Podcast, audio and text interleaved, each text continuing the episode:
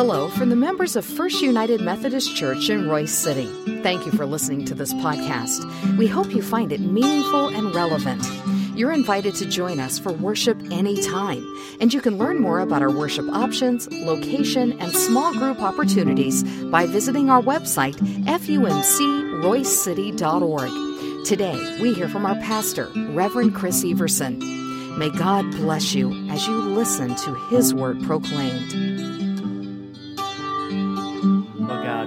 Come to you grateful for your faithfulness. And as we gather together, God, I think that is what we ask from you to help us to be faithful. Give us ways that we can continue to share your love faithfully to each other, to our community, and to the world around us. Guard our hearts and minds so that we may be witnesses to your message.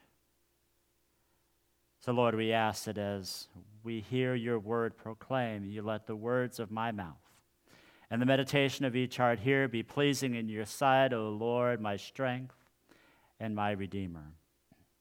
Amen.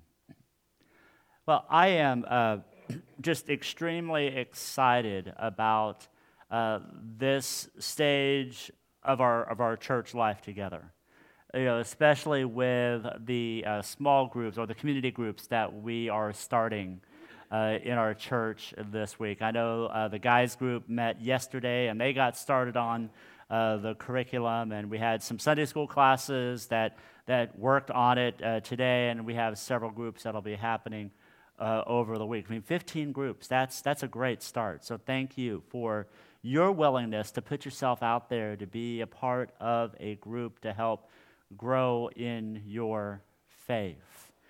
You know, uh, this series is called Living the Five, and, and we're looking at, at five different aspects over the next five weeks. You know, we're, we're talking today about how we can't do life alone. Well, you can do life on your own, but I can tell you it's a lot harder to do life on your own than it is when you have people around you and supporting you. And we're going to talk about how, how growing people change. When, when we grow, we, we change to, to be more and more like Jesus. And when we're saved, we, we, we look for ways that we can serve others, serve those around us. And then as we are found, we, we look for ways to find others, to, to share this, this amazing message of Jesus Christ. And, worship isn't just what we do one hour a week, but worship is something that we live out and, and we make that a part of our life. Kind of like what wanda was saying in our young disciples time you know what we what we get here isn't just something that we hold here it's something that we share every day of our lives. And i remember uh, in my 20s. You know, I'm, I'm 46 years old. And notice whenever I'm getting older, I start using the word only a lot. Well, I'm only 46 years old. Because I can tell you, whenever I was in my 20s, I would think a 46 year old was old. But as I was in my 20s, you know, life was, life was rough. There were a lot of things going on in my life that I, I, I just didn't know sometimes which end was up and and which end was down. And, and I, I kept trying to find ways to get connected to something. And some of the things that I tried to get connected to were definitely not healthy for me. But there were some things that I did get connected to that, that helped me become the person that I am right now. And I'm thankful for that. One of them was uh, the first time that I really got involved in a, a small group. Uh, I, was, I was looking for a church to be a part of, and I had some friends from college who I, I got reconnected with, and they went to a place on Saturday nights. And I went to worship with them one Saturday night and enjoyed the service, good music, good, good fellowship, and everything. But there were like 400 young adults in this gymnasium and I felt lost until I ran across my friend Flint. And Flint grabbed me and he brought me over to a group of about 14 to 16 people. and he introduced me to all of them. And, and, they, they welcomed me into their little circle, just, just 16 people in a, in a small group, if you will, in this large auditorium. And then I went over to one of their houses on a Thursday and we, we looked at scripture together. We, we talked about what was going on in our lives, and, and we prayed with each other. We sang with each other. It, it was an opportunity for me to, to be cared for and supported at that moment in my life. And then a, a, a, bell went off in my head, and I realized, you know what, that's what this whole room is all about. There, there are all of these small groups in this room. And I think that's one of the reasons why I have a, a passion, if you will, to make sure that in our church, we may not know every single person in the room, but we want to make sure that every single person in the room is known, that you're, you're connected somehow, that you have a group of people gathered around you to help you grow as a disciple of Jesus Christ but also have the opportunity to make a difference in other people's lives as well. Our scripture talks about why it is important to be connected. Why is it that we, we try to meet up in groups and try to live a life that, that is in a covenant, if you will, a way that we can help support and love each other. So I invite you to open your Bibles to John chapter 15, verses 12 through 17. If you don't have your Bibles with you this morning, we'll have the words up on the screen so you can follow along. Hear the word of the Lord. This is Jesus speaking in the Gospel of John. He says, This is my commandment love each other, just as I have loved you. No one has greater love than to give up one's life for one's friends. You are my friends if you do what I command you. I don't call you servants any longer because servants don't know what their master is doing. Instead, I call you friends because everything I heard from my Father, I have made known to you. You didn't choose me, but I chose you and appointed you so that you could go and produce fruit, and so that your fruit could last. As a result, whatever you ask the Father in my name, he will give you. I give you these commandments so that you can love each other.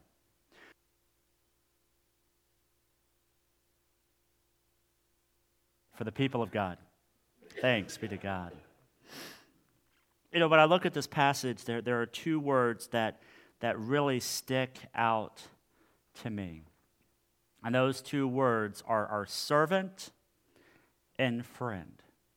Jesus tells us in this passage that you are no longer a servant, but you are now my friend. And as I started to look at that passage and I started to dig into that a little bit more, I saw that what Jesus was doing, he was, he was flipping the script, if you will. Not saying for, for Jesus in that time that being a servant of God was a bad thing, but he was upping the ante, if you will. He, he, was, he was elevating this, this level of relationship that his disciples and those that were around Jesus' time, they've never heard before. See, back in that t- day, it was, it was okay to be a servant of God. When we look at servant, it meant that it was one who gives himself up wholly to another's will. See, this is something that played through all of Scripture, from, from the Old Testament to the New Testament. We see from the life of Moses, he was the first, one of the first ones identified as one of God's servant. If you're familiar with Moses' story, he took off and he ran away from Pharaoh because he killed a fellow Egyptian and was afraid that he was going to get punished. And he was going so far away that he couldn't be captured or he couldn't be recognized by an Egyptian. But then one day he was taking care of some sheep and he saw this bush burning. And he approached the, the bush, took off his sandals, and God sent him on an amazing adventure to go back to Egypt and to, to free the Israelites and take them to a new land. See, Moses, he had to relinquish his identity and become a servant of God, allowing what God wanted to be his main driving force. And shortly, if we move a little bit past that, the story of Moses, we get to Joshua. And Joshua was following Moses, and he was scared out of his wits because who in the world would want to follow Moses as a leader? So he, he was trying to figure out ways how he would be able to do this, and God told him, Do not be worried.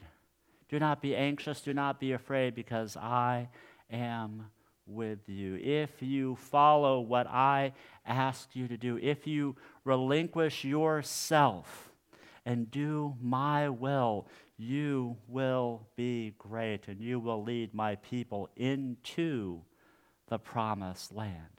We even see this later with King David as he becomes king over this small kingdom and he grows the, the kingdom of Israel and unifies all of the, the, the tribes together and becomes great because David became a servant of God. Even in the New Testament, when we see some of the writers, they, they talk about being a servant to God. Paul talks about being a bond servant of God. But Jesus flips the script here. He says, I don't want people who will just follow what I want them to do. I want you to have a relationship with me. The word friend in, in the Greek is philios, and it means someone dearly loved or prized in a personal, intimate way, a trusted confidant, held dear in a close bond of personal affection. So we have someone who's over here who was doing God's will, which is great, but what God is calling us to do, what Jesus is calling us to do, is to, to put that aside but become intimately known by our Savior, become intimately known by our Creator. Jesus is saying that this is what true love is all about. See, he's raising the bar in our relationship with God. And instead of calling us laborers, if you will, he is offering an intimacy with God that, that no person had ever experienced in their life. So, we talk about how this sermon is about how we should not do life alone. Well, that leads to, I think, the point that Jesus is wanting us to live out. Is that not only does Jesus want us to be friends of His, but Jesus is calling us to live out that friendship in each and every person's life that we meet. Jesus wants us to make sure that when we have encounters with others, we let them know that they are loved, they are cherished, they are held dear because God looks at them and loves them in that way. So that's why we want to start community groups in our church. Is because we want to make sure that everyone knows that you are loved and you are cherished. We want you to be connected with someone. We want you to be connected in a way that you can rely on someone else in your life. We want you to be connected because when we are a part of groups like this, we're connected by joy. We have joy in our lives. Now, we know that that doesn't mean that hard times are going to come. I remember in my 20s, whenever I finally met this small group, I remember sitting in my K through 5 elementary music classroom, feeling so isolated and so alone that, that I couldn't reach out to anyone because no one had any idea of what my life was all about. No one, no one could possibly know what I was going through. But however, when I got connected with this group, I was able to live out the words of the psalmist in Psalm 30, verse 5, where he says that darkness or sorrow will last through the night, but joy comes in the morning. When I was connected, uh, that didn't mean that those troubled times went away immediately, but I had a group around me that, that walked with me during that difficult time. But when joy came, boy, did we celebrate.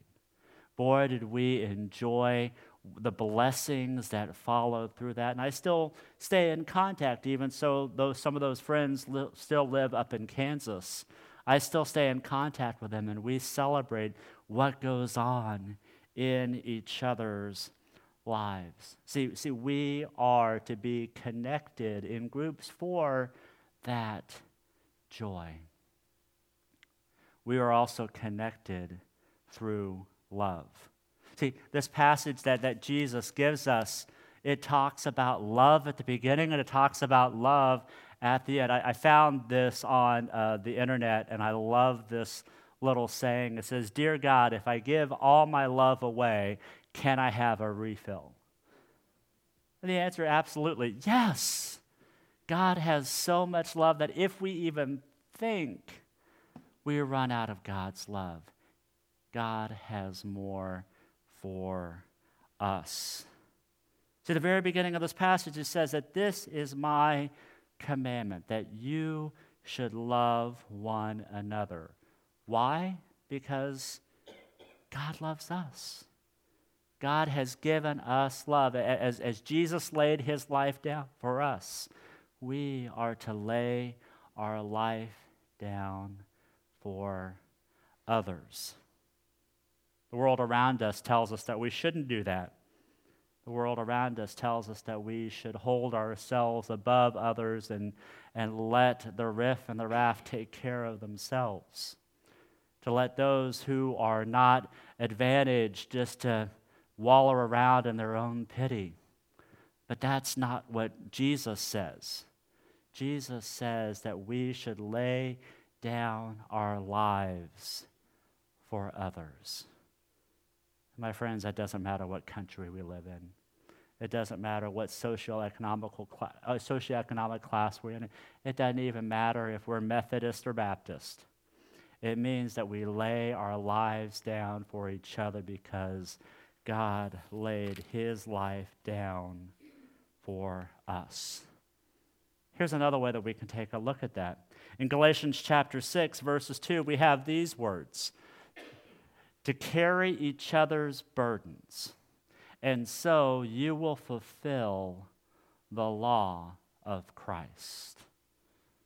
See, when we allow ourselves to live a life where we're no longer isolated, that, that we, we support and love each other, we can then carry each other's burdens and raise each other up so that we can live a full and abundant life because that is the life Jesus came so that we may receive.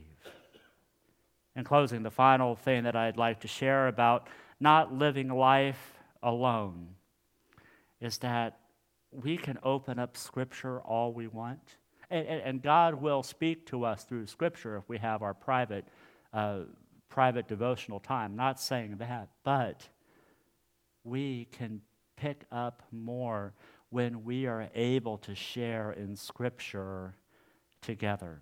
I started uh, in January. I was trying to do a new uh, Bible plan that uh, helps me read through the entire Scripture uh, in a year. And this year, through the app that I'm using, and I, I shared this on the um, church's Facebook page, and if you'd like to join with us, you can look back and, and find it, and you can. But I shared it that way I could have other people help me as I move through the scripture. Because one of the things that I've known in the past is that if I do it by myself, usually by January the 17th, I'll realize that I have one day off. And then by February 16th, there's two or three. And then whenever I get in March, I've just totally abandoned the whole thing just because I'm so far behind, I just can't do it. But this year, I've invited others to join us in, join me in that, that pursuit of reading through the Bible. And we've had some of the most amazing conversations in this app. So I invite you to join with me to do that if you'd like, but it's a way for us to grow together. Uh, there's a singer that I often quote who, who meant the world to me by the name of Rich Mullins. And he talked about what it meant to be in community with these words. He said, I am a Christian not because someone explained the nuts and bolts of Christianity but because there were people willing to be the nuts and bolts. See, that's what it means to be in community with each other. It's not just to say, well, I think the scripture says this, but it is so that we can live out the gospel message with each other, so that we can share the life that God has given us with others so that all of our lives may be richer because of the love that God has given us. Would you please pray with me?